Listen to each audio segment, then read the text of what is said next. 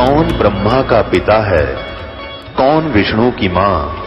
शंकर का दादा कौन है? हमको दे बता। ये जानने के लिए कृपया सुनिए। जगत गुरु तत्वदर्शी संत रामपाल जी महाराज के अमृत वचन सर्व पवित्र धर्मों के पवित्र शास्त्रों के आधार पर।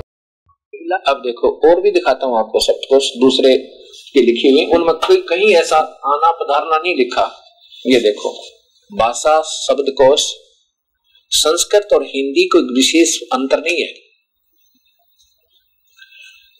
राम नारायण लाल बेनी प्रसाद प्रकाशक तथा पुस्तक विक्रेता इलाहाबाद से प्रकाशित है, और इसमें वर्ज का सीधा ही लिखा है। ये देखो, ऊपर, वर्ज।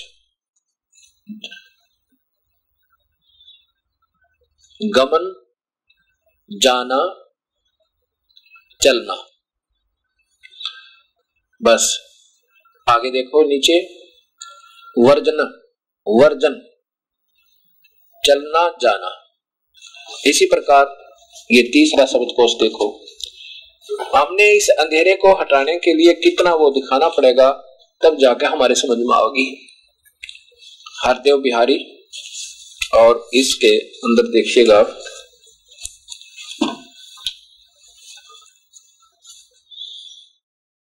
यहाँ देखो। वर्जन। वर्ज का अर्थ मार्ग, सड़क, समूह आदि लिखा। गोपियों की बस्ती। और आगे वर्जन माने वर्जन माने गमन करना, जाना। गमन जाना। प्रस्थान करना, चले जाना। अब इस प्रकार इस सत्य को सत्य सिद्ध करने के लिए ना जाने कितने प्रमाण प्यारी आत्माओं को दिए जाएँगे, तब ये अज्ञान रूप अंधेरा हमारा हट पाओगा। नहीं तो ये छोटा सा भी कोई कमी रहेगी ना इस दास के द्वारा? क्योंकि ये तो अंधेरा पहले ही बहुत ज़्यादा है। तो तुरंत आपको कहेंगे, देखा ना, ये तो वैसे ही कह रहा था, क्योंकि मुझे तो गंवार कहेंगे, क्योंकि हमारे कबीर साहब को गंवार कहा कि वो तो एक अनजान था। अनपढ़ था, जुलाहा था, के जाने? और हमारे गरीबदास जी को बाउला कहा करते थे, जिन्होंने प्रभु को देखा और सत्य बताया तो उन अज्ञानी संतों और मेहनतों ने, जिन्होंने स्वयं ज्ञानी था, उन्होंने भोरी आत्माओं को गुमराह कर दिया और उनका पीछा लगा दिया। गरीबदास जैसे मान पुरुष जो परमात्मा स्वयं देखा और यहाँ पर इस हरियाणा के अंदर उनको दस गाँव में भी उनको नहीं जानता कि परमात्मा थी। गाँव में अन्य पूजाएँ हो रही हैं, प्रभु की पूजा नहीं। क्योंकि लाल की कीमत जौरी ही जान सके। इस प्रकार अब गीता जी में जो मैं आपको बता रहा था कि मेरी सभी पूजाओं को छोड़कर अर्जुन अगर उस परमात्मा को पाना है तो उसके एक की शरण में कति अनन्य मंत्र चला जा अब इससे सिद्ध हो गया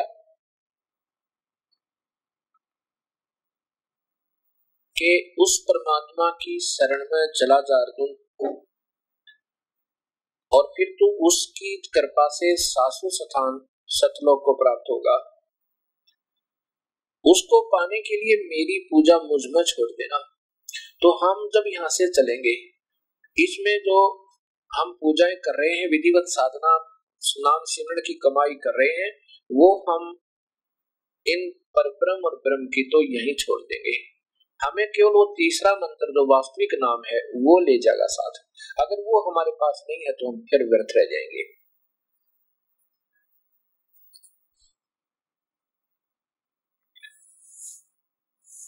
अब जैसे आपने गीता जी में अभी दिखाता हूँ आपको कि तीन मंत्र के जाप से मुक्ति होगी ये बार बार क्यों बताना पड़ रहा कि ये ऐसा अज्ञान अंधेरा हो गया बच्चों ने पढ़ा कर ना, पहली कक्षा के टीचर। मैंने वो पहली कक्षा वाला की रोल अदा करना पड़ रहा है।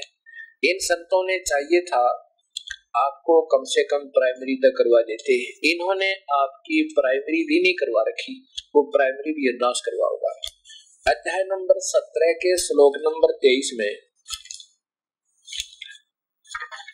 तीन मंत्र के जाप का व्याख्या है। ओम तत्सत।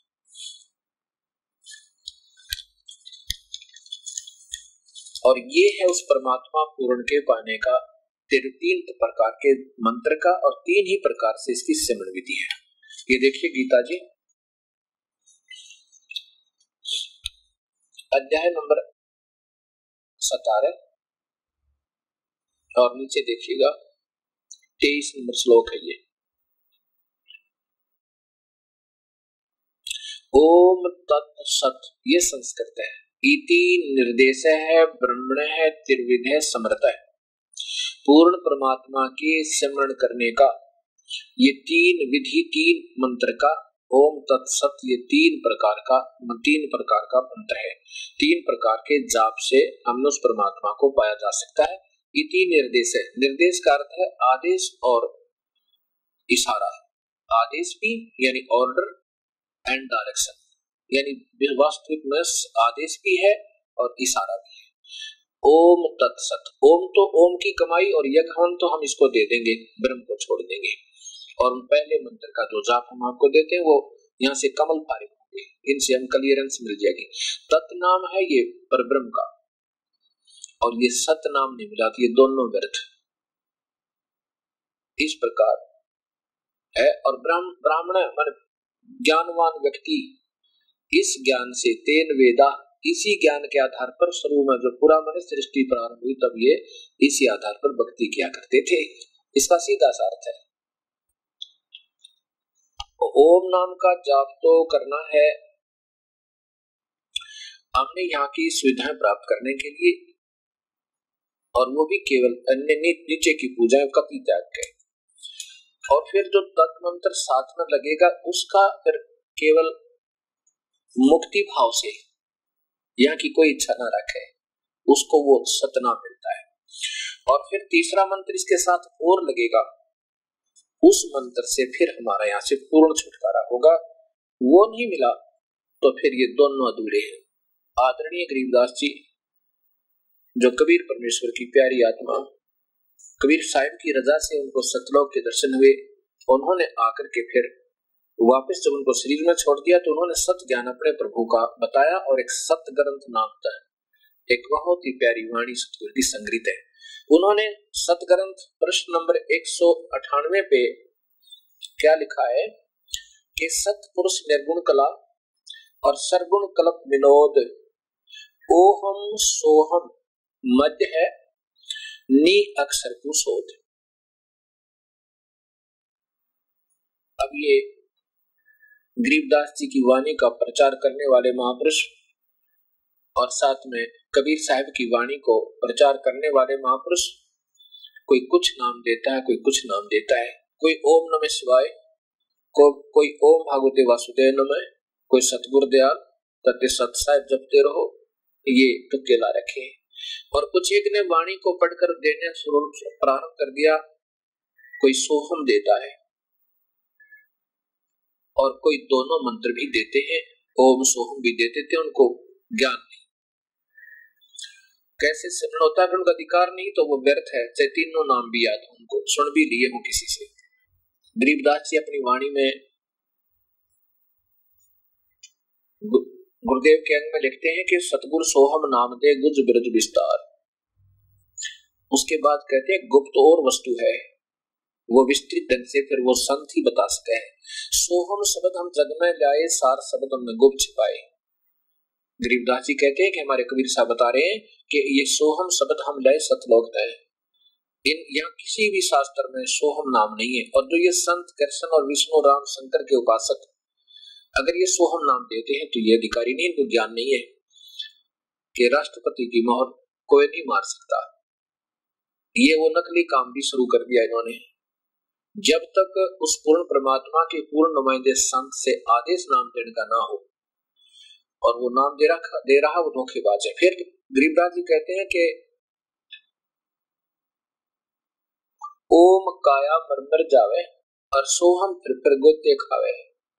सोहम माथे ऊपर लागा, और ओम सोहम भी बात में सोहम ऊपर और है, सत सुकृतिक नाम, और सब हंसों का वंश है। नहीं बस्ती नहीं था। यहाँ वहाँ जो हम सोहम के ऊपर और मंत्र है तो इसमें ये लिखा कि सतपुरुष सतपुरुष सत निर्गुण कला। उस कबीर परमेश्वर की दोनों ही कलाएँ हैं, दोनों ही लीला है। एक सरगुण भी, निर्गुण भी उसकी लीला है, उसी की आर्ट है, उसी की कृपा से वो निर्गुण भी उसकी शक्ति सता है। और सरगुण कल्प विनोद और जब वो परमेश्वर यहाँ सरगुण में आता है तो हमें बहुत लाभ देता है। बहुत लाभ देता है। एक्स्ट्रा लाभ देता है। और ओम सोहम मध्य है। ओहम सोहम के मध्य है, नी अक्षर को सोध वो वास्तव में जो वो मंत्र है, उसको वो नहीं मिलाती है तो नोट व्यर्थ है। अब देखो, जिन संतों ने अधूरा मार्गदर्शन कर रखा है, जिन महंतों ने उनको तो यह चीचड़ी भरी जाएगी। उनको तो दर्द होगा और सुख होगा, करोड़ों और लाखों को। उन पुण्यात्माओं को जो उनके चुंगल में फंसे पड़े हैं, गलत साधना दे के इस अनमोल मनुष्य जन्म को बर्बाद कर रहे और करवा रहे उन्होंने खुद सोचना चाहिए। दास ने कोई सौंप नहीं किसी की निंदा करने का, लेकिन उन्होंने अपनी प्रभुता इतनी बना दी कि वो उल्टा कदम नहीं कर सकते, रख सकते, चाहे कुएँ में बेशक गिर जाए। लेकिन ऐसा नहीं, ये मान मर्यादा नहीं ये ज्ञान किसी का पर्सनल नहीं है, कोई व्यक्ति का नहीं है। ये मैं सोचू भी मैं ही बहुत बड़ा महान हो जाऊँ मैंने बड़ा ज्ञान ढूंढ लिया। ना, ये तो पहले ही था। ये तो प्रभु की देन है और इस दास पे रजा कर दी अपना खजाना दे दिया। और ये दास का तो है ही नहीं, मैं तो कुत्ता हूँ उस परमेश्वर का। I am the dog of the God Kabir. और उन्हें मेरी ड्यूटी ला दी है भौंकने की। ठीक है, अनजान व्यक्ति नाराज़ भी होंगे, क्यों भौंक रहा है ये कुत्ता? हमारी नींद खराब करे। जब वो कुत्ता भौंकता है, उसका कोई उद्देश्य होता है और उसका कोई खास कारण होता है। उठना चाहिए, जागना चाहिए, देखने चाहिए, अपने सदग्रंथ फिर दोबारा हमने जब ये भोंक रहा है, एक अनजान व्यक्ति, कोई पागल नहीं है, कोई अनजान नहीं मुझे स्वार्थ नहीं किसी चीज़ का। जब मैं भौंक रहा हूँ, मैं बोल रहा हूँ, मैं कह रहा हूँ ऐसा लिखा अपने शास्त्रों में, ये गलत बता रहे हैं तो उसे कभी एक बार उठाकर देखो। ये संत भी देखे और ये महंत भी देखे। हमने कोई ये मान बढ़ाई थोड़ी बनानी है। दो दिन का जीवन आज मेरे तड़के गधे बनेंगे, जब भक्ति ठीक ना बनी थे ये सब मंदिर भी ये मस्जिद भी, और ये गुरुद्वारे और ये हमारे चर्च। और ये जो जिनके, जिन लाखों शिष्यों को आज हम अपना मान के, और इनको प्रभु बने बैठे हैं, ये भी यही रह जाएँगे और हम चौरासी हो जाएँगे। हमारे साथ हमारी सत भक्ति जाएगी, वो नहीं मिली तो हम व्यर्थ है। तो अब तो हमने जरासी लग रही है, भारा बात बनेगी। इसलिए ये दास बार बार कह रहा है, और आपको महसूस भी होगा और होना भी चाहिए ताकि इससे आप गर्म होकर कम से कम अपने शास्त्र को देखोगे। और दास को गलत कह रहा तो मैं क्षमा मांगूँगा। मुझे ये तो बताना कि मैं क्या गलत बोला हूँ। एक आध कोई जिसकी आप खुद ही कम काम करे। एक एक आध पत्र आए इतने पाँच महीने में। उन्होंने ये भी नहीं बताया कि आपने क्या गलत बोला। क्योंकि उनकी रोजी रोटी बंद हुआ है ताकि ये पोल पार्टी ये तो अब तो ये खुलेगा।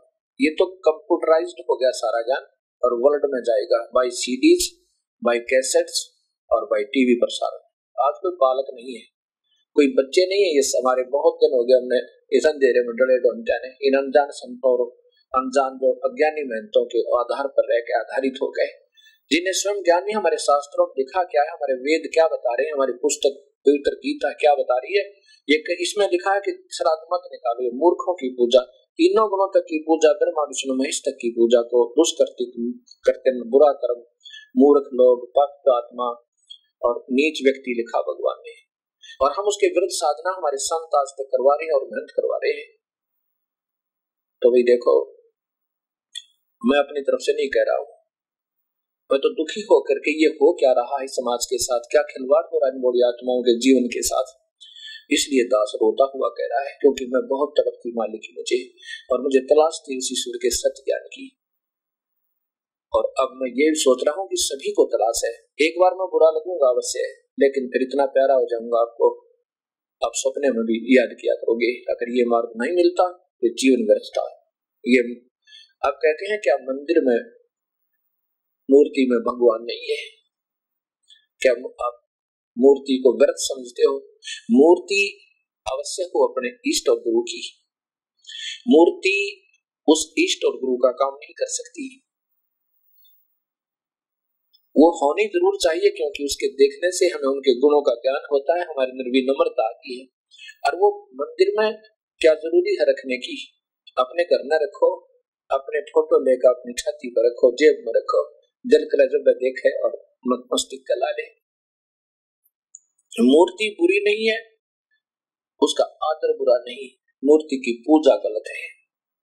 अब जैसे कोई वैद मर जावे और उस वैद की बहुत महिमा हुई हो, उसके गुणों की फिर उसकी एक यादगार बना दी जाती है, उसकी पत्थर की मूर्ति बना करके रख ले और एक यादगार बना दे, उसके ऊपर एक गुम्बज भी बना दिया जाता है इस महापुरुषों का। अच्छे कोई शहीद हो जावा उनका भी। और ऐसे ही संतों का, जो परम संत जहाँ रहे हैं उनकी लीला सथल जहाँ रहा है, उसको धाम कहते हैं। जहाँ पर वो अपना पूरा जीवन एक सत भक्ति मार्गदर्शन किया और स्वयं पूजाएँ की, अपनी भक्ति की और अपना जीवन सफल करके चले गए। वहाँ पर उनके जाने के बाद, श्री त्यागने के बाद, उनके यादगार बनाए रखने के लिए एक यादगार भी बना देते हैं, कोई गुम्बज टाइप भी बना देते हैं कि यहाँ उनका शरीर का अंत किया था, कि सदा वो प्रमाण रहा है। और फिर उसकी मूर्ति बना दी मूर्ति भी बना दी, कोई बुरी बात नहीं। और फिर ये कि मूर्ति ये वही उसी संत का जैसा ही काम करेगी, ये जैसे कोई कहे, ये वैद की मूर्ति वैद का ही काम करेगी, ये वही दवाई दिया करेगी, और सब स्वस्थ हो जाओगे, यही आ जाया करो तो वो स्वार्थी लोग हैं वो अपना जीवन और साथ में उन बड़ी आत्माओं का वो जीवन खो रहे हैं, जिस रोग के कारण वो दुखी है, वो रोग उनकी जीवन का दुश्मन बन जाएगा। अब कोई कहे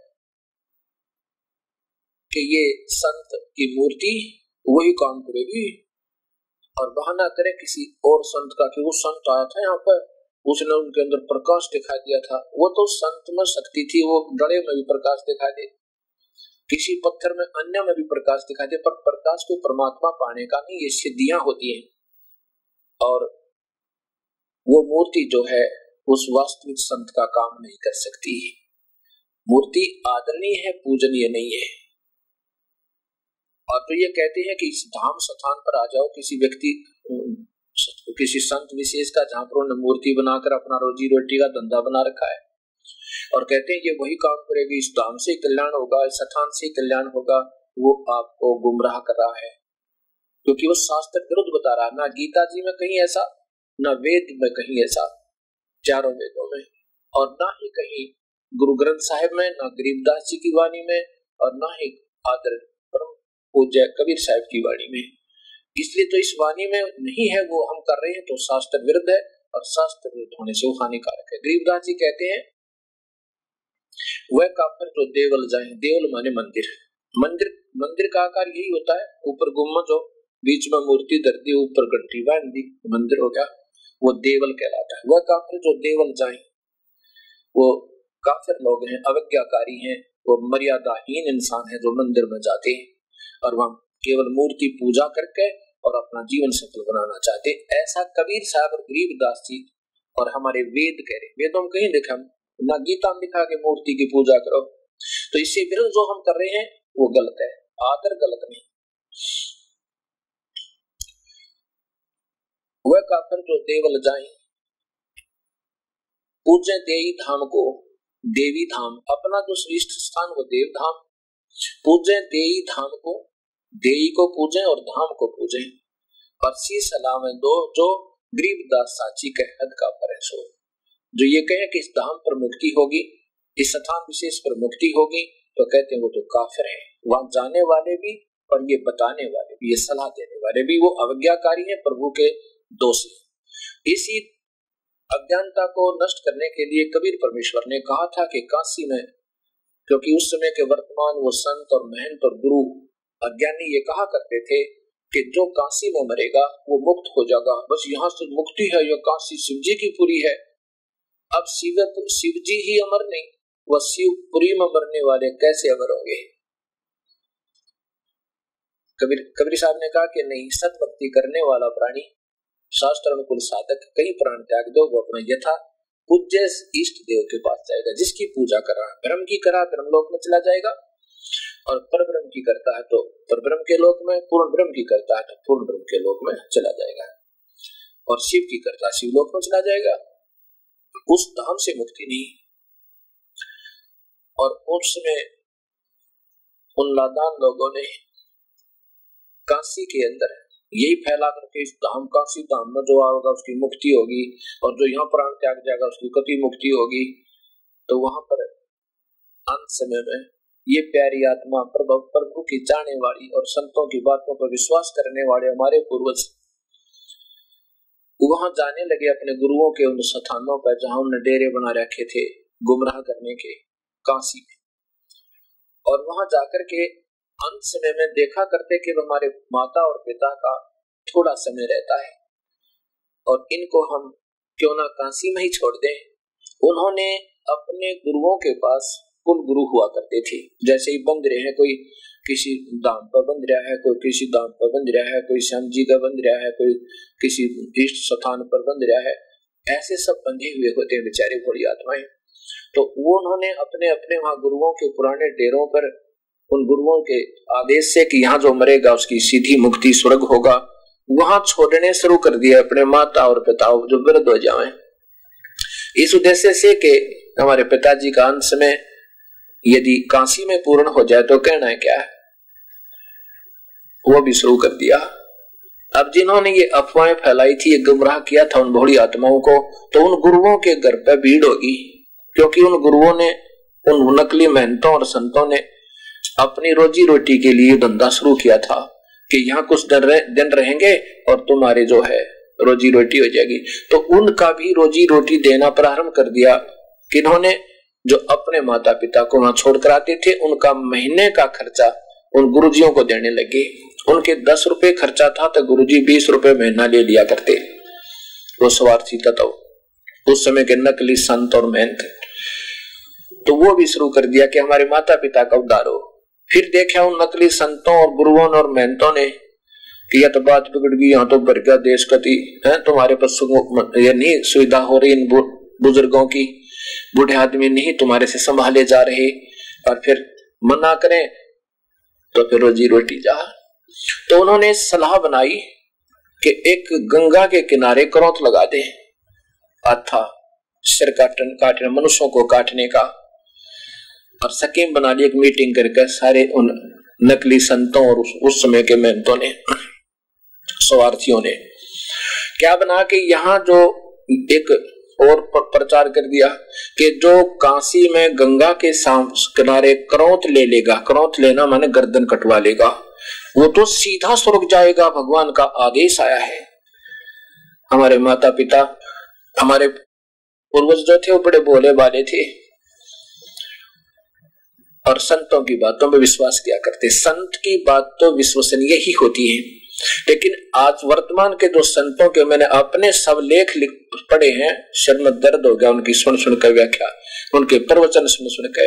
गीता कुछ बता, वो ज्ञान कुछ दे, देवी भागवत कुछ कहे, ये कुछ कहे, ये बताओ, शिव ही मृत्युंजय है। और देवी भागवत कहती है कि वो ये तो ये स्वयं स्वीकार करते हैं, हम तो जन्म और मरण में है, हमारी तो मृत्यु है। हम तो जन्म अजर और अमर है ही नहीं। हमारा तो अविर्भाव और त्रिभाव हुआ करता है। तो इनकी व्याख्याएँ सुन सुनकर हम बहरे हो गए। ये मन में कोई फैसला ही नहीं हो पा रहा था। अब कबीर परमेश्वर की रजाते मेरे गुरुदेव ने ये सारा अंधेरा हटा दिया और सभी शास्त्रों का बिल्कुल सामने मलाई ला दिया आप कहे। अब आप समाज के सामने प्रत्यक्ष है, अब कोई बहका नहीं सकता। तो इसलिए अब सत्य भी असत्य होने लगी अविश्वसनीय होगी क्योंकि हमने असत्य गनी सुन रखी है। अब ये सत्य भी एक बार तो आपको असत्य लगेगी लगेगी, और मैं कति बौड़ा लगूँगा, मूर्ख लगूँगा, क्योंकि दास को भी ऐसा ही आभास हुआ था शुरू, प्रारंभ में जब ये मैंने विचार सुने थे। लेकिन अब उस गुरुदेव की बात एक एक याद आवे आँखों में आँसू आ जाता है कि जिसको मैं नादान कहूँ था, और मैं स्वयं अनजान था। मैं बुद्धिहीन था जिसको उस परमेश्वर तुल संत को प्रथम विचार सुनकर यह महसूस किया था कि झूठ बोल रहा है। तो क्या किया?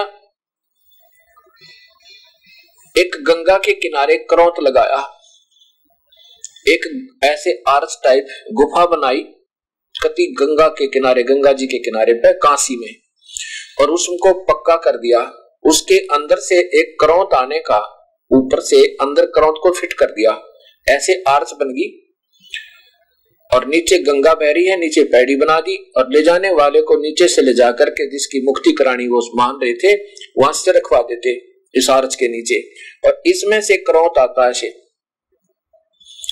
और वो ऐसे हिलता और वहाँ मुक्ति कराने वाले की गर्दन काट देता, फिर उसको गंगा में धक्का दे देते उनका इशारा होता था कि हम आदेश देंगे। उनका कंट्रोल थोड़ा दूर किया हुआ था अंदर अंदर ले जाकर, कोई पाइप सी ले जाकर के वहाँ से रस्सों से उस को नीचे लाते थे, पुलिसी बना करके, और फिर वो करंत नीचे आता था। और फिर उसको ऊपर उठा देते थे, वो उस आरस के अंदर फिट हो जाता था, नीचे से नहीं दिखता था ऐसे। ऐसे आ जाता था, और जैसे ये करौत आवे ये आया नीचे और अपना काम करके और वापस इसमें गुप्त हो गया। यहाँ से। ऐसे कर रखा था उन्होंने।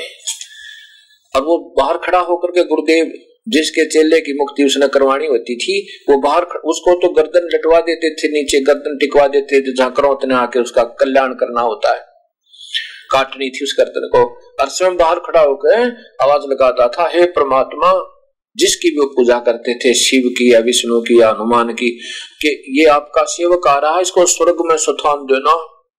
और खूब ज़ोर की आवाज़ लगाते थे, वो इशारा समझ जाते थे कि वो उसकी गर्दन रख दी है तो वो कंट्रोलर उसको घुमा देते थे, और वो करौट से गर्दन काट दी जाती थी। हमारे हमारे पूर्वजों ने ये भी स्वीकार कर लिया, प्रभु के पाने के लिए अपना गर्दन देना, और उस स्थान पर जहाँ पर वो अज्ञानी लोग बताया करते हैं, मुक्ति होगी।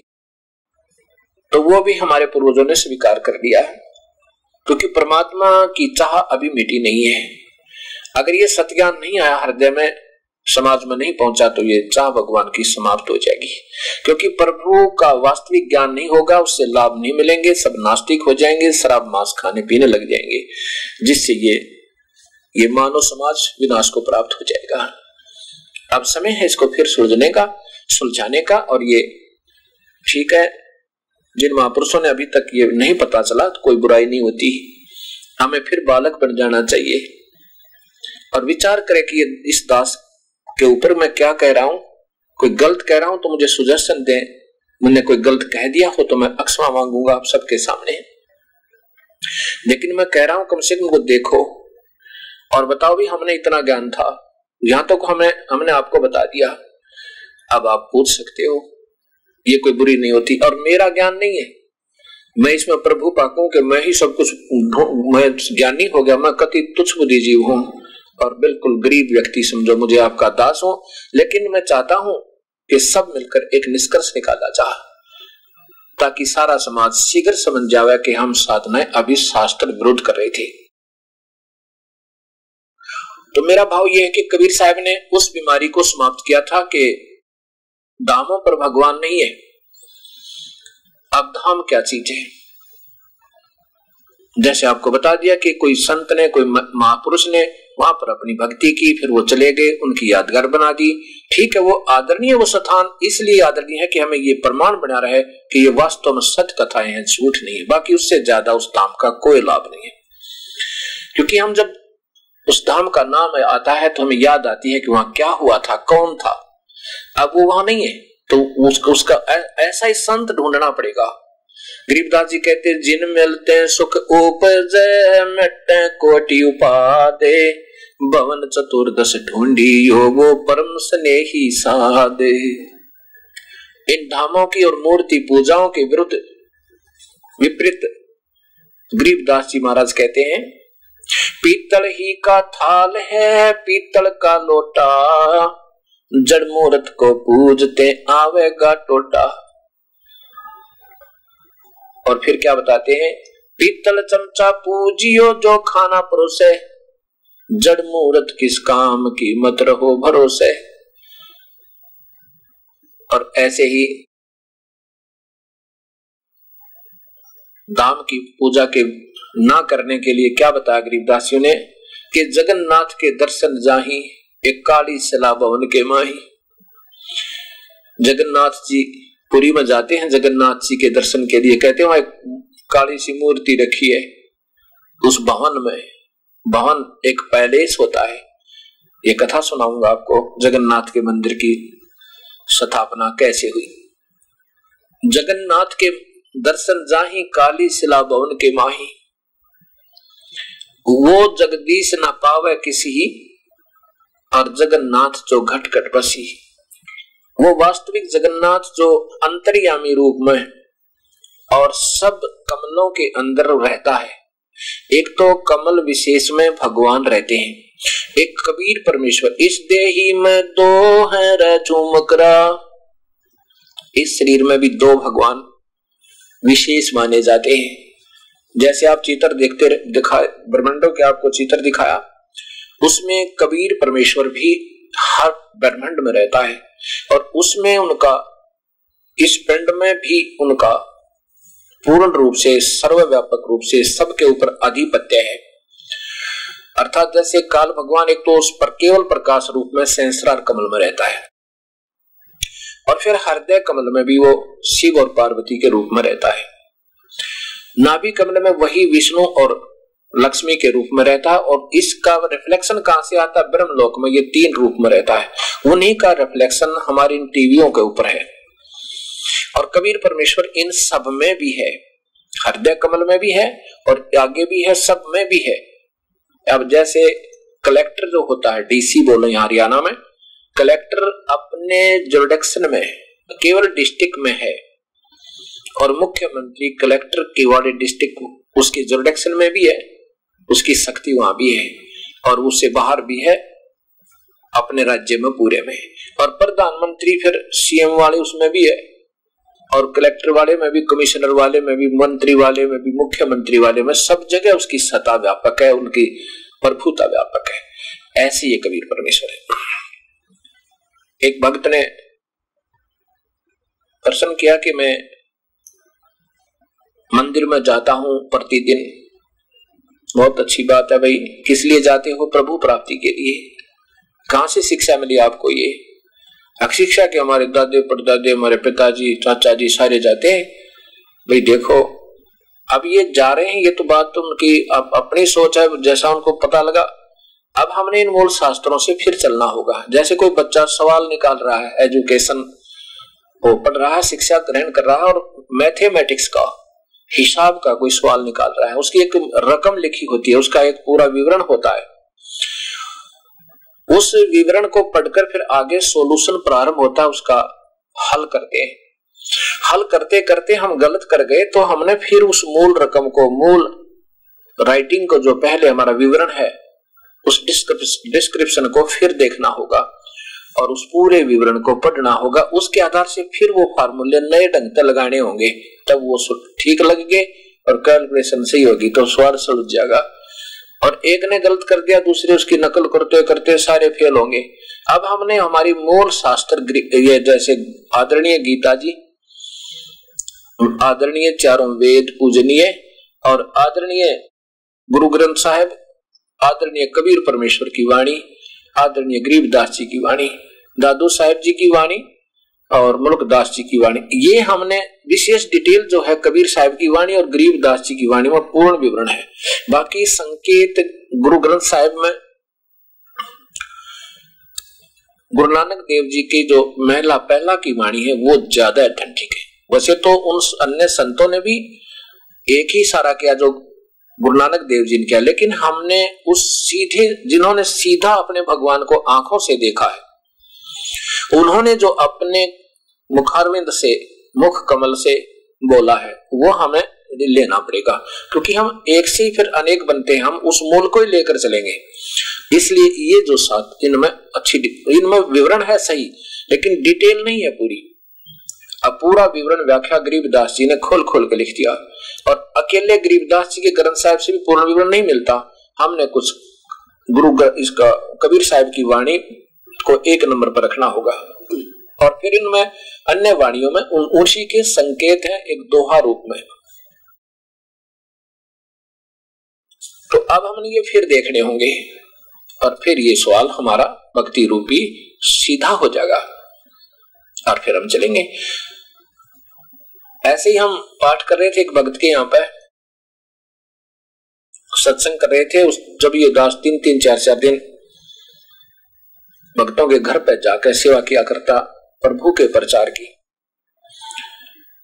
तो वहाँ पर जिसके हम पाठ कर रहे थे उसका चाचा जी आया भोग पढ़ लिया तब।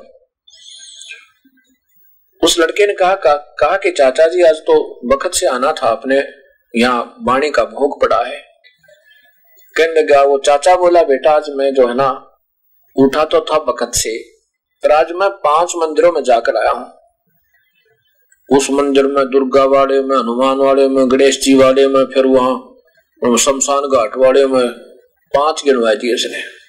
चलो, उस समय मैं भी फ्री बैठा था, जब ये बात हो रही उनकी। मैंने कहा, भगत जी, एक बात बताओ, मंदिर में किस लिए जाते हैं? तो उस भगत जी ने कहा उसके चाचा जी ने कि थोड़ा सा तो हंसा। कहने लगे महाराज जी आप भी अच्छी बात कह रहे हो। मंदिर में किस लिए जाते हैं? हमने भगवान के लिए जाते हैं। हाँ, ठीक है। मैं बोला कुएँ पर किस लिए जाते हैं? नल पर किस लिए जाते हैं? कोई टूटी लगी हो दो चार पाँच इकट्ठी प्याऊ की वहाँ किस लिए जाते हैं? इसलिए जाते हैं कि हम पानी पीवे। हमें प्यास लगी होती है। तो वो चाचा जी कहने लगे, उस भगत का कि हाँ जी, बिल्कुल ठीक है, ऐसे ही जाते हैं। तो इस दास ने कहा, यदि हम पहले एक कुएँ पर पहुँचे और उसमें जल मिल गया, क्या करेंगे? पिएँगे और अपना, अपने कार्य को प्रस्थान करेंगे जहाँ हमने जाना है। तो उस लड़के का, उस भगत का चाचा जी कहता है हाँ बिल्कुल सही है। और मान लीजिए यहाँ पर पाँच टूटियाँ लगी हैं एक प्याऊ में, लगातार। और मुझे प्यास लगी है, मैंने प्याऊ देखा, वहाँ पहुँचा। तलाश तो थी प्याऊ की, कोई नल मिल जावे, कोई कुआ मिल जावे, कूप या कोई टूटी मिल जावे प्याऊ की, या प्याऊ मिल जावे। तो देखा सामने पाँच टूटियाँ लगी हैं, और मैं वहाँ गया। और टूटी को खोला, उसमें जल निकला और पिया पानी चल पड़ा। मैं तो दूसरी को भी खोलकर नहीं देखूँगा। यदि उसमें जल मिल गया तो।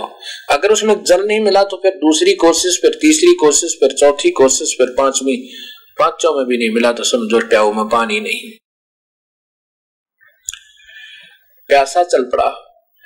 ऐसे ही यदि पहले मंदिर में प्रभु की आपकी प्यास बुझ जाती, उस प्रभु की जिस, जिसके तुम गुण सोचकर वहाँ गए थे तो दूसरे मंदिर में नहीं जाना पड़ता। भगत जी, ये व्यर्थ पूजा है। ये हमारे अधूरी पूजा है, अधूरे उन संतों और महंतों ने, उन गलत गुरुओं ने, ये हमें बाँध रखा अपनी रोजी रोटी के लिए। इसलिए ये साधना हमें त्यागनी होगी अपने गीता अनुसार साधना करनी पड़ेगी। और ये पूजाएँ गलत है। ये हानिकारक है। शास्त्र विधि को त्याग कर जो पूजा करता है, साधना करता है, अर्जुन, वो न तो सिद्धि को प्राप्त होता और न इसको कोई लाभ होता, न परम गति को। उसको कोई लाभ नहीं होता। इसलिए तेरे लिए शास्त्रों में लिखे हुए कर्तव्य कर्म करने और ना करने का उनमें ज्ञान है, कौन सा करें, कौन सा ना करें। वो करे। तो वो उस भगत जी का चाचा नाराज़ हो गया। कहने लगे, महाराज जी, आप भी अच्छी पागल बात करो। कोई बात हुई? कितने दिन हो गए हमारे पूर्वज पूछते आए? ये कोई बात हुई मंदिर में? हमारा तो चाह सा, चाव सा चढ़ता मंदिर जाते अब बच्चा खिलौने वाली कार में बैठा है। आप ही उसको धका रहा है और उसी को पीछे पीछे भाग रहा है कहता हट जाओ, मेरी गाड़ी आ रही है। हट जाओ, मेरी गाड़ी आ रही है। तुम तो ऐसे धक्के लगा रहे हो। इन अनजान संतों के नक दिए हुए खिलौनों पे। ये साधना ठीक नहीं है। गाड़ी होगी, तब तो बैठते ही अंदर लाई चाबी और पूरी स्पीड पकड़ेगी। आनंद आओगा, बैठ के चलेंगे। ये वो गाड़ी ये वास्तविक पूजा नहीं है जो तुम कर रहे हो, जिससे भगवान लाभ देवे लेकिन कौन माने? वो मानेंगे जिनकी, जिनको चाह है प्रभु की और तड़प है ईश्वर की। और जिनमें बुद्धि दी है भगवान ने। कबीर साहब ने कहा कि धर्मदास, मैं तुझे कथा सुनाऊँगा। और इस कथा का जो सृष्टि रचना का, और जो मैं सत्य बता रहा हूँ, इसको जो विद्वान पुरुष है, बुद्धिमान लोग हैं, वो तो सुनते ही स्वीकार करेंगे। और मूर्ख है जो बंद रहे गुरुओं का और संतों का और मंतों का, नकली पूजाओं का मजबों में कहते, वो नहीं हिल सकते। वो उनमें से सियाने बुद्धि, बुद्धिजीवी तो ज़रूर आएँगे तेरे पास और अनजान नहीं आएँगे। अनजान क्यों नहीं आएँगे? क्योंकि वो देखेंगे, आजकल तो टीवी प्रसारण हो गए हैं। सीडी बन गई है। आप दिखाओगे, देखो हमारे गुरुदेव ने तो ये कहा है, तुम्हारे गुरुदेव बताते हैं, श्राद्ध निकालो। गीता में मना किया है, मत निकालो। देवी देवता तीनों गुणों की पूजा, अन्य देवताओं की पूजा व्यर्थ है। तो वो देखेंगे, सुनेंगे, टीवी पर भी देखेंगे, पुस्तकें भी पढ़ेंगे, वो दूसरे संतों के शिष्य और फिर वो पूछेंगे किससे? अपने गुरुदेव तक। और गुरुदेव में जो भूस भरा हुआ पहले वही बताओगा और वो बतावे क्या? वो कहेगा, नहीं, ऐसा नहीं है। ऐसे ही जब ये दास ने परिभाषा प्रभु की इस मीडिया चैनल पर प्रसार हुआ हज़ारों पत्र दास के पास आए। इतनी प्रशंसा प्रशंसा दास की नहीं, कबीर परमेश्वर की, कि ऐसा लाल कहाँ छुपा था अभी तक? ये सत्य ज्ञान सब शास्त्रों में प्रमाण रम हमारे तक क्यों नहीं पहुँचा?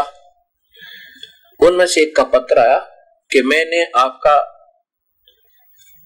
ये टीवी प्रसारण देख करके अपने गुरुदेव से पूछा, गुरुदेव, आप तो बता करते थे, ये ब्रह्मा, विष्णु, महेश, मृत्युंजय है। शिव तो मृत्युंजय है, ये कभी नहीं मरता। अमर है अजर अमर इनका जन्म मरण नहीं ये सर्वस्वा है इनके माता पिता नहीं। और हमने देवी भागवत महापुराण जब देखा टीवी पे, शक हुआ फिर देवी भागवत महापुराण तीसरा सकंद पढ़ा। और गीता जी के वो श्लोक पढ़े जो दिखाए थे टीवी पे तो हम कैसे मान जाए, आप कह रहे हो कि गुरु वो गलत कह रहे महाराज जी? पत्र में उसने आप ही ये वर्णन लिखकर भेजा दास के पास। कहने लगे, उसने ये यहाँ तक भी कहा कि ये प्रचार तो सारे संसार में होना चाहिए। गाँव गाँव नगर नगर में होना चाहिए। इसमें कौन सहयोग दे सकते हैं जो बुद्धिमान व्यक्ति हैं? और अपने आप को ये सोच लो कि हम एक हैं, एक प्रभु की संतान है, हम अलग नहीं है। हमारे मज़हब दो नहीं है, हम एक मज़हब है, हमारा मानव धर्म है। मानव जैसे कर्म करेंगे, सदभक्ति करेंगे तो हम धार्मिक व्यक्ति हैं अगर मानव वाले कर्म हम नहीं कर रहे तो धार्मिकता हमारे अंदर बहुत कम बहुत कम रह जाएगी। तो उन्होंने बताया कि मैंने अपने गुरुदेव से बात की टाल मटोल गोल मोर करने लगा, कहने लगा, तू मेरे पास आना, मैं पढ़ाऊँगा तुझे गीता। तब उसने भक्त ने लिखा था कि मैंने अपने मन में सोचा कि आपने तो गीता का अक्षर भी नहीं बताया क्या लिखा आज तक। और जिनके लाखों की संख्या में शिष्य हैं, उनके विवरण बताएँगे। अब ये भोली आत्मा प्रभु की तरफ़ में मीठी मीठी बात सुन गए, क्योंकि इन महापुरुषों को बोलने का तरीका बढ़िया होता है, क्योंकि इनकी पिछली भक्ति कमाई है, उस शब्द में भी कसक होती है। लेकिन अब स्वयं भी शास्त्र विरुद्ध साधना कर रहे हैं और करवा रहे हैं, इसलिए दोनों नरक में जाएँगे, अनुयायी भी और साथ में ये गुरु जी भी। अब एक भक्त जी ने कहा कि हमारे गुरु जी ओम मंत्र भी देते हैं और श्राद्ध भी निकलवाते हैं। कहा जी, और पीपल भी पजवाते हैं। कहा जी फिर नादान, देवी देवता की पूजा तुम करते हो। कहा जी, किस चीज़ के पुजारी हैं आपके गुरु जी किसको इष्ट मानते हैं श्री कृष्ण जी को? फिर श्री कृष्ण जी के अंदर काल प्रवेश बल होकर स्वयं कह रहा गीता जी में कि अर्जुन ये तीनों गुणों की पूजा, रजगुण, ब्रह्मा, सदगुण विष्णुतम गुण शिव जी ये राक्षस स्वभाव को धारण किए हुए। और नीचो, मनुष्यों में नीच व्यक्ति, बुरे कर्म करने वाले, मूर्ख लोग, ये तीनों गुणों से जिसका त्रिगुण में माया के द्वारा जिसका ज्ञान रहा जा चुका है, वो, अर्थात तीनों गुणों के पुजारी, मुझे नहीं बचते। यहाँ ये अनजान संत कहा करते, कृष्ण जी बोल रहे हैं, मेरी पूजा नहीं कृष्ण करते। कृष्ण जी तो स्वयं विष्णु जी के अवतार हैं, विष्णु जी सतगुण है, और सतगुण की पूजा मना गीता में। तीनों गुणों की पूजा मना है। कि अक्षणिक लाभ है, अक्षणिक ये तो बुद्धिहीन लोग, अबुद्धियों का, बुद्धिहीनों की ये पूजा अक्षणिक है, और मेरी पूजा करते हैं वो बहुत सथाई हो जाते हैं। यानी ब्रह्म साधना से बहुत लाभ होता है इन ब्रह्मा, विष्णु, महेश और अन्य देवताओं की तुलना में। तो उस वक्त ने कहा कि क्या होगा? जी गुरु जी से पूछा था। वो कहने लगा, मैं ओम नाम भी तो देता हूँ ना? और एक कहने लगा, क्या हो गया फिर सलाह शुरू निकालते रहते हैं। मैंने सोहम नाम भी तो दे रखा आपको। प्रथम तो वो सोम नाम देने का अधिकारी नहीं, क्योंकि ना वेद में, ना गीता में, ना किसी पूज्य शास्त्र में जिससे वो ये नाम दे। ये तो वो वो समझो नकली, सारे नकली पासपोर्ट बनाने वाले केवल ये ओम नाम का जाप दे सकते हैं। वो भी अन्य पूजा नहीं करनी। अनन्य मनता है। मेरी भक्ति कर अर्जुन, अनन्य मन। किसी और पूजा ना कर। देवी देवता तीनों गुणों तक पूजा त्याग कर और मेरी पूजा कर। उसको अनन्य मन कहते हैं। कबीर साहब कहते हैं कि हाँ तो उन्होंने कहा कि क्या दिक्कत है जी? वो भी पूजन जावर और ओम नाम गीता अनुसार साधना भी करते रहेंगे। करवाई रहे हमारे ओम नाम दे दिया समझो गीता के अनुसार है। तो इससे प्रभु प्राप्ति नहीं, जन्म मरण छूटे नहीं। और ओम नाम के साथ साथ अगर अन्य पूजा कर ली तो दोनों खत्म। जैसे कबीर साहब कहते हैं, सौ वर्ष तो सत पूजा सत पूजा माने शास्त्र अनुकूल, चाहे वेदों अनुसार गर्भ साधना करनी है और चाहे पूर्ण परमात्मा के ज्ञान अनुसार पूर्ण परमात्मा की करनी है। तो ये सत साधना, यानी सतगुरु के अनुसार बताई गई पूजा, सौ वर्ष तो सतगुरु की ही पूजा, सतगुरु के अनुसार बताई गई साधना को सतगुरु पूजा कहलाती है। केवल सतगुरु सतगुरु जप जाप करने से नहीं, या सतगुरु दयाल सतगुरु दयाल, ये कोई पूजा नहीं है। सौ वर्ष तो कहते हैं, सही पूजा करते रहो। एक दिन आन उपासी, वो अपराधी आत्मा पड़ काल की फांसी। सो, मान लीजिए, अब तो आपको तो रला मिला दे रखा ओम भी कहते हैं, सो हम भी देते हैं। और फिर साथ में देवी देवता भी पूज लो, ओम नमः शिवाय भी, ओम वासुदेव भागवते नमः भी, और साथ में ये अन्य पूजाएँ भी, श्राद्ध भी। ये तो कति सारा काम बिगाड़ दिया सौ वर्ष सत पूजा एक दिन आन उपासी, एक दिन भी अन्य पूजा कर ली जो रिजेक्टेड है, जो इसमें गलत है। जो मना मना कर रखे गीता में, वो अपराधी आत्मा पड़े काल की फांसी, यानी उनकी सारी पूजा व्यर्थ हो जाती है। आज तक की आपकी पूजा भी व्यर्थ होगी। तो इसलिए ये अधूरे संत सिर्फ़ नो बता, अपने को आपको राज़ी रखने के लिए बताते रहेंगे कि क्या होगा ओम नाम भी तो दे रखा है। श्राद्ध भी निकाल रहे हैं तो ज़रूरी है? नहीं। श्राद्ध उन्हीं के ज़रूरी हैं जो भूत बन गए, पितर बन गए। वो क्यों बने हमारे पूर्वज? वो इसलिए बने कि उन्होंने शास्त्र विरुद्ध साधना की, उनके गुरुओं ने करवाई। अब हम अपने शास्त्र अनुकूल साधना करेंगे और ना श्राद्ध निकालेंगे और ना निकलवाएँगे। हमने ना पित्र बनना, ना भूत बनना, ना कौवे बनना। हम तो अपने, या तो मानुष शरीर मिलेगा इस तीन मंत्र के जापते हैं। तीन मंत्र का नाम आपको मिल गया और मुक्ति नहीं भी होने पाई तो मानव शरीर मिलते रहेंगे जब तक आपकी पूरी कमाई नहीं होगी। और दूसरे सतनाम के मंत्र से भी आपके काफ़ी जन्म मनुष्य के हो सकते हैं, लेकिन मुक्ति नहीं है। मुक्ति उसी की होगी जिसको तीनों नामों का सिमरण प्राप्त हो गया। और फिर इसमें कोई मेडिटेशन की किसी संत ने नहीं किया, ध्यान नहीं लगाया। ये ध्यान के ऊपर और उलझाए बैठे हैं, बहुत से संत कहते बस तो अंदर का ध्यान लगाओ, अंदर बड़े आनंद आता है, बाहर का आनंद तो कुछ भी नहीं है। देखो, हम पिक्चर देखे एक तो बाहर देखे एक अंदर देख ले ये टाइम वेस्ट और शरीर का श्वास वेस्ट करने वाली बात है, खराब करने की। ना गरीबदास जी ने ऐसा ध्यान लगा के बैठ कर मेडिटेशन करना। अगर वो ऐसा करते तो उनके खेत में गौ कौन चलाता, उनका हल कौन चलाता, उनके बच्चों का कौन प्रवेश करता? उन्होंने एक लीला करके दिखाई हमारे को कि काम करते करते हमारा ध्यान मेडिटेशन अलग है, वो सहज समाधि है। ये आँख मीच कर मेडिटेशन ध्यान लगाने वाले तो हज़ारों वर्ष करके भी फेल हो गए काल के जाल में रहे। ना गुरु नानक देव जी ने लाई, कभी ये मेडिटेशन आँख मीच कर नहीं किया। काम किया, अपनी नौकरी की चलते फिरते की और अपना हल बहा और मुक्ति का, मुक्ति, वो नाम के जाप से होना, नाम उठत, नाम बैठत, नाम सोत, जागबे, नाम खाते, नाम पीते, नाम से लागबे। नाम कुमारी नानका चढ़ी रहे दिन रात। नानक नाम चढ़ दी कला, और तेरे भाने सब दावला इस नाम से मुक्ति है, और वो भी सच्चा नाम हो, और देने वाला सही हो, तब बात बने। ऐसे ही कबीर साहब ने कभी मेडिटेशन नहीं लगाया, अपना कपड़ा बना करती लीला करके दिखाया कि ऐसे होगी भक्ति। ये गलत बता रहे हैं जो आँख मीच को मेडिटेशन सारा दिन धंधा करने वाला, खेत में काम करने वाला, मजदूर मजदूरी करने वाला, दुकान दुकान पर बैठने वाला, दुकानदार और नौकरी करने वाला, कर्मचारी, अधिकारी, कितने देर ध्यान लगा सके? अभी तो दिन रात का श्वास जो खाली जाते है, तीन लोक का मोले कहता हूँ कई जाते हूँ, कहूँ बजा के ढोले। हमने तो चलते फिरते सिमन करना, सांस की पूंजी जोड़नी है, नाम की कमाई जोड़नी है। कई संत कहते हैं, हम तो ध्यान लगाते हैं, हमारे गुरुजी बताते हैं ध्यान लगावे, ध्यान से बात नहीं बने हमारा ध्यान ऐसा होगा, जैसे हम कहीं बाहर चले जावे और दस, बीस, पचास हज़ार रुपए किसी से लोन लिया हो। और उसको तजूरी में रख जाए अलमारी में रख दे गोडरेज में। और चलती दफ़ा उसमें से हम कोई किराए के लिए पैसा निकालें और वह चाबी, वो ताला खुला रह जाए। और हमें पता चला 2000 किलोमीटर दूर जाने के बाद या हज़ार किलोमीटर दूर जाने के बाद और वहाँ किसी कार्यवश हम गए और वापस आना है।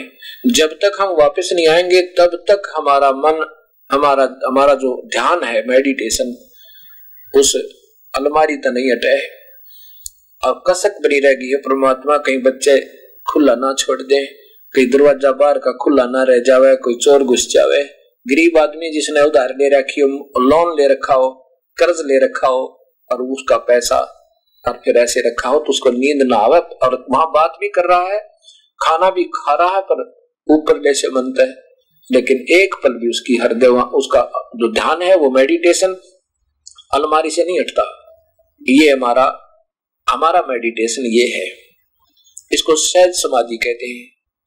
जैसे गरीबदास जी वाणी लिखवा रहे हैं और कह रहे हैं कि 80 अरब कोष समाध मार्ग से बातें कहूँ, बोल रहे हैं, सब देख रहे हैं और वहाँ भी देख रहे हैं मेडिटेशन तक ध्यान भी लगा रहे हैं। और कह रहे हैं कि ये जो मैं बोल रहा हूँ, ये बातें यहाँ की नहीं है। 80 अरब कोष एक कोष साढ़े तीन किलोमीटर का समझो। अब देख लो, इसे किलोमीटर कितने बढ़ेंगे? मतलब अरब खरब, तीन खरब के करीब, साढ़े तीन खरब किलोमीटर दूर तय। वहाँ देख रहा हूँ और यहाँ लिखवा रहा हूँ, ये हमारी मेडिटेशन है और ध्यान है और इसको दिव्य दृष्टि कहते हैं। ये नाम के प्रताप से बनती है। दिव्य दृष्टि इन तीन लोगों के भगवानों के जाप के मंत्र से भी बन जाती है। उसकी रेंज कम होती है। वो तो यहीं तक देख सकते हैं। जैसे पहले विद्वान पुरुष अपनी दिव्य दृष्टि से इंद्र के लोक में जाकर और ये पता कर लेते थे कि इस क्षेत्र में कब वर्षा होगी। तो वहाँ से बता दिया जाता था कि इस क्षेत्र में इन दिनों वर्षा हो सकती है इससे ज़्यादा नहीं होगी। अब के इनके वर्षा नहीं होगी, क्योंकि ऐसा आदेश नहीं है। ये लिखा नहीं यहाँ पर। वहाँ से जो आदेश है, उसके आधार पर वर्षा होती है। तो ये बता देते थे, अपनी दिव्य दृष्टि पिछले जन्म जन्मों की कमाई के आधार पर उनकी दिव्य दृष्टि खुली रहती थी। तो इससे तो उसे प्रभु बन जाते हुए, हो हो, बड़ा बात बताई, वर्षा होगी और नहीं होगी, जब करवा दो ना। जब मानते वो प्रभु है। वो नहीं करवा सकते, वो बता ही सकते हैं, ऐसा होगा और ऐसा नहीं होगा, बस। और हमारी शरण पास, हमारे कबीर साहब की शरण आने के बाद आप पामिस्ट के पास जाइए और आप पितरा दिखवा के आना। और वो बताएगा, ऐसा नहीं होगा, और ये दास कहेगा, होगा। फिर देखना। वो कहेगा कि, हमारी मृत्यु है इतने दिन के बाद ये दास कहेगा, नहीं होगी, ये नाम जपो और ये पूजाएँ त्यागो और ये करो। और फिर देखना कैसे हो जाए। वो तो केवल जो होगा होगा। नहीं होगा नहीं होगा, यहीं तक सीमित है वो, चाहे पामिस्ट बता दे, और चाहे ग्रह के हिसाब लगाने वाले बता दे। हम हम हम जो नाम देंगे, उस कबीर परमेश्वर का सच्चा नाम विधिवत पूर्ण संत से मिलेगा। ना तो ग्रह आठ लगावे, नौ ग्रह नमन करे निर्बाना अवगत नाम निरालम जाण्या। नौग्रह नाथ समोय, नासा सेंस कमल दल की न्याबासा, और दिशासूल दो दिश का खोया। हमारे नाम दे, ये दिशासूल दसों दिशाओं का खत्म हो जाता है। किसी दिशा में जाओ, किसी समय जाओ पूरा विधि चलो तुम्हें कोई आंट नहीं बनेगी। और आपके भाग में जो लिखा हो, वो नहीं होगा। ये कबीर परमेश्वर की रजा से ऐसे सैकड़ों प्रमाण आज आपको हज़ारों की संख्या में इस संगत के अंदर दिखा सकते हैं, जिनको ये बता दिया था कि इनकी मृत्यु पामिस्टों ने भी, डॉक्टरों ने भी कह दिया था इसकी मृत्यु निश्चित है। आज वो स्वस्थ है और अपना पूरा काम कर रहे हैं। ये कबीर परमेश्वर की रजा, दास का नहीं, मैं तो दास उनका सेवक हूँ। उन्हें ड्यूटी दे रखी मेरे तय सब कार्य वो स्वयं कर रहे हैं। करे करावे साई अमन में लहर उठा और दातु श्रद्धे जीव का वो आप बगल हो जाए हमारे जैसे जीव को तो सुखी महिमा देता परमेश्वर कबीर साहब। ऐसा वो कबीर साहब की शक्ति से हो जाएगा। अब प्रसंग चल रहा था कि कबीर साहब अपने को छुपा लेते हैं। वो ये भी सिद्ध होने देखते थे कि भगवान और भगवान जैसे सैकड़ों सुख भी दे देंगे आपको। जैसे गुरु नानक देव जी ने प्रश्न नंबर 24 गुरु ग्रंथ साहिब, महिला पहला लिखा है कि खरा सियाणा बहुते बार कहते फाई सूरत मुल्क की वेश ये कबीर परमेश्वर जो धानक रूप में, जुलाहे रूप में काशी में देखा था कि ये सचखंड में यही परमात्मा है, ये सतलोक में रहने वाला पूर्ण पुरुष है। और ये किसी को यहाँ पता नहीं लगने देता, मैं भगवान हूँ, मैं पूर्ण परमात्मा हूँ, मैं कून करतार हूँ। भाई सूरत मुल्क की वे से, ये वही प्यारी सूरत जो सचखंड में देखी थी। और वहाँ ज़िंदा रूप में गए थे मेरे पास पहले अब पाकिस्तान के अंदर वो स्थान है बेई नदी सुल्तानपुर के किनारे सुल्तानपुर शहर के पास में। तो वहाँ से जो सचखंड में गुरु नानक देव जी को कबीर परमेश्वर लेकर गए थे, ज़िंदा रूप में आए थे। कि वहाँ तो ज़िंदा रूप में थे और सचखंड में उनका तेजो शरीर और ये बैठा वो धानक रूप। यहाँ इस एक धानक की वेशभूषा में, यूपी वाली वेशभूषा में साधारण शरीर बनाकर रह रहा है। भाई सूरत मुल्क की वेश, मुल्क की वेश माने यहाँ का, जिसे क्षेत्र में जाता वैसा ही बना देता है। ए ठगवाड़ा ठगी देश, और खरा सियाणा बहुते बार ये धानक रूप रहा करता है ये बहुत खरा सियाणा बड़ा समझदार है, सर्वज्ञ है ये। और बहुते भार बहुते भार माने ये सारी सृष्टि को अपने ऊपर उठाए हुए अपनी सिद्धि तय ये कोई, ये बहुत कीमती है, अर्थात ये कोई ऐसा नहीं है जैसा तुम्हें लग रहा है। ये धानक रूप रहा करतार ये धानक रूप बैठा भगवान। ऐसे ही वो परमेश्वर अपने को थोड़ा गुप्त रखता है। ऐसे ही इंद्रमती को बता रहा है, बेटी, तू प्रभु की भक्ति कर, उस पूर्ण परमात्मा की तू लगी रहे और कभी भगवान इसने भी देगा। कुछ दिनों के बाद क्या होता है कि इंद्रमती वृद्ध हो जाती है, अस्सी वर्ष की आयु और गर्दन हिलने लगी। तब कबीर साहब ने कहा, बेटी, अब बता चलना है, तूने सतलोक कहा तैयार बैठी दास आपकी दासी, और कभी ले चलो। कबीर साहब ने पूछा, तेरा कोई पोते और पोतियों में ममता तो नहीं है? अक्कत बिल्कुल नहीं, मालिक, आप तो अंतरियामी है, देख सकते हो। केवल चाह आपके साथ जाने की और सतलोक में आपका वास्तविक स्थान देखने और वहाँ स्थान पाने की और कोई इच्छा मन में नहीं है। कहा, चल ठीक है, मैं फिर आऊँगा। इतना कहकर साहिब चले गए, थोड़ी देर के बाद वो बैठी बैठी शरीर छोड़ गई। कबीर साहब आए अंदर से गुप्त रूप में और लेकर चले गए। ऊपर मानसरोवर है इस ब्रह्मंड में। उस मानसरोवर पर जाके कबीर साहब इस आत्मा को कुछ समय रखते हैं और उसमें कहा, बेटा, अब तू देख ले। अब भी बता दे, तेरी कोई ममता नीचे के ब्रह्मंड में कोई रह गई हो नीचे के लोकों में? अगर तेरी यहाँ आस्था रही है तो तुझे वापस जन्म लेना होगा। यहाँ से बिल्कुल निर्मल हो चुकी है, बिल्कुल हेट हो चुकी है, नफरत हो गई यहाँ से और उसकी चढ़ गया है एक अंत करने से, हृदय से, अनन्य भाव से उसको चाह रही है तो वहाँ चढ़ पड़ेगी मेरे साथ। इंद्रमती ने कहा, प्रभु, आप अंतर्यामी हैं, कोई चाह नहीं है। पर एक थोड़ी सी मन में शंका बनेगी वो भी बता, कबीर साहब ने कहा। इंद्रमती ने कहा कि मेरा पति बहुत भाग्यवान नेक आत्मा है।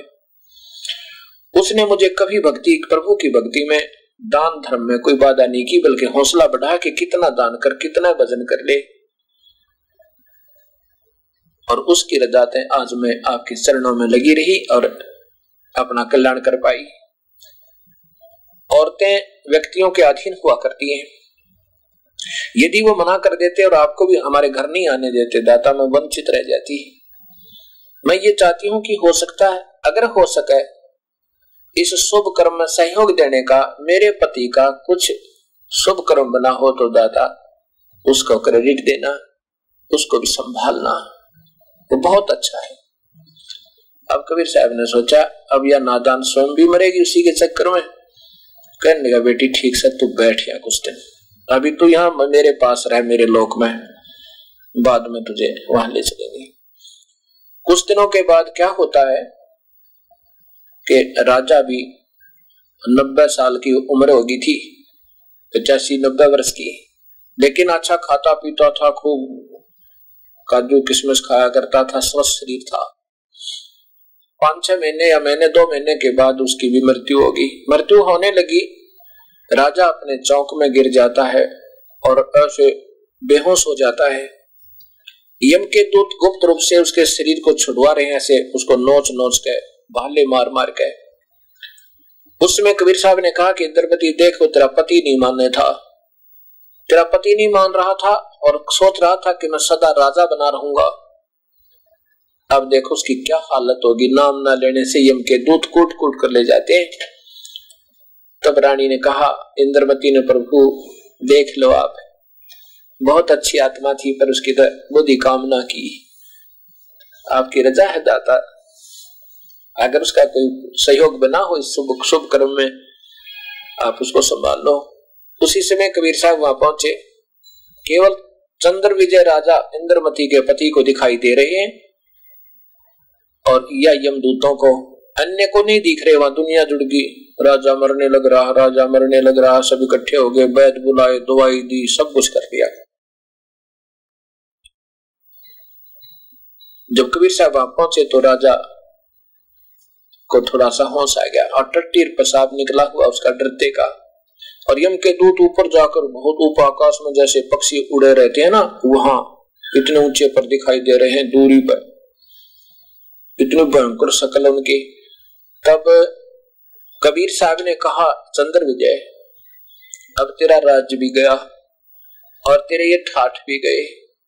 और ये ले जाएँगे लिए ले जाएँगे पकड़ के, वो सामने खड़े मेरे जाते ही। अब बोल, तेरी क्या सलाह है? चंद्र विजय ने पैर पकड़ लिए। होश में आ गया। यमदूतों के जाते ही, साहिब के वहाँ पहुँचते ही, और चरणों में गिर गया। कहा, दाता, मुझे बख्श दो। मुझे बख्श दो, दाता। कबीर साहब ने कहा कि आज भी मेरे पास वही फार्मूला है। उपदेश लेना होगा, नहीं तो मैं कोई रक्षा नहीं कर सकता। तब चंद्र विजय ने कहा कि मैं उपदेश ले लूँगा। उपदेश दिया। कहा, चलो ना दो ले। नाया नाना धोना उपदेश के लिए ज़रूरी नहीं है हमारे यहाँ, लेकिन उसने टट्टी और पेशाब निकली पड़ी थी नृत्य की। उसका कपड़े खराब हो गए थे। ना दो, कब आ जा और बैठ, नाम दिया। कहता, मैं अपनी तरफ़ से कबीर साहब बोले, तुझे कुछ समय दूँगा, दो वर्ष का। इस दो वर्ष में तेरा श्वास खाली नहीं जाना चाहिए, डिट का कमाई करके कबीर साहब ने पहले प्रथम मंत्र दिया फिर द्वितीय दिया, फिर तृतीय मंत्र, क्योंकि जिसने पता लग जाए तेरे दो साल की उम्र है, एक सांस भी खाली ना जावे। अब तो हम गफलत करते हैं, अभी नहीं अभी नहीं अभी नहीं अभी नहीं करते, ये सब चले गए, वो दिन तुरंत आ जाता है। उस चंद्र विजय ने दो वर्ष डटका भक्ति की। एक सांस भी खाली नहीं जाने दिया, कबीर साहब आते रहे, मिलते रहे। और फिर उसका जब शरीर पूरा किया, एक सेकंड में ले गए सतलोक में फिर दोनों को पार कर दिया। बोलो, सतगुरुदेव की जय।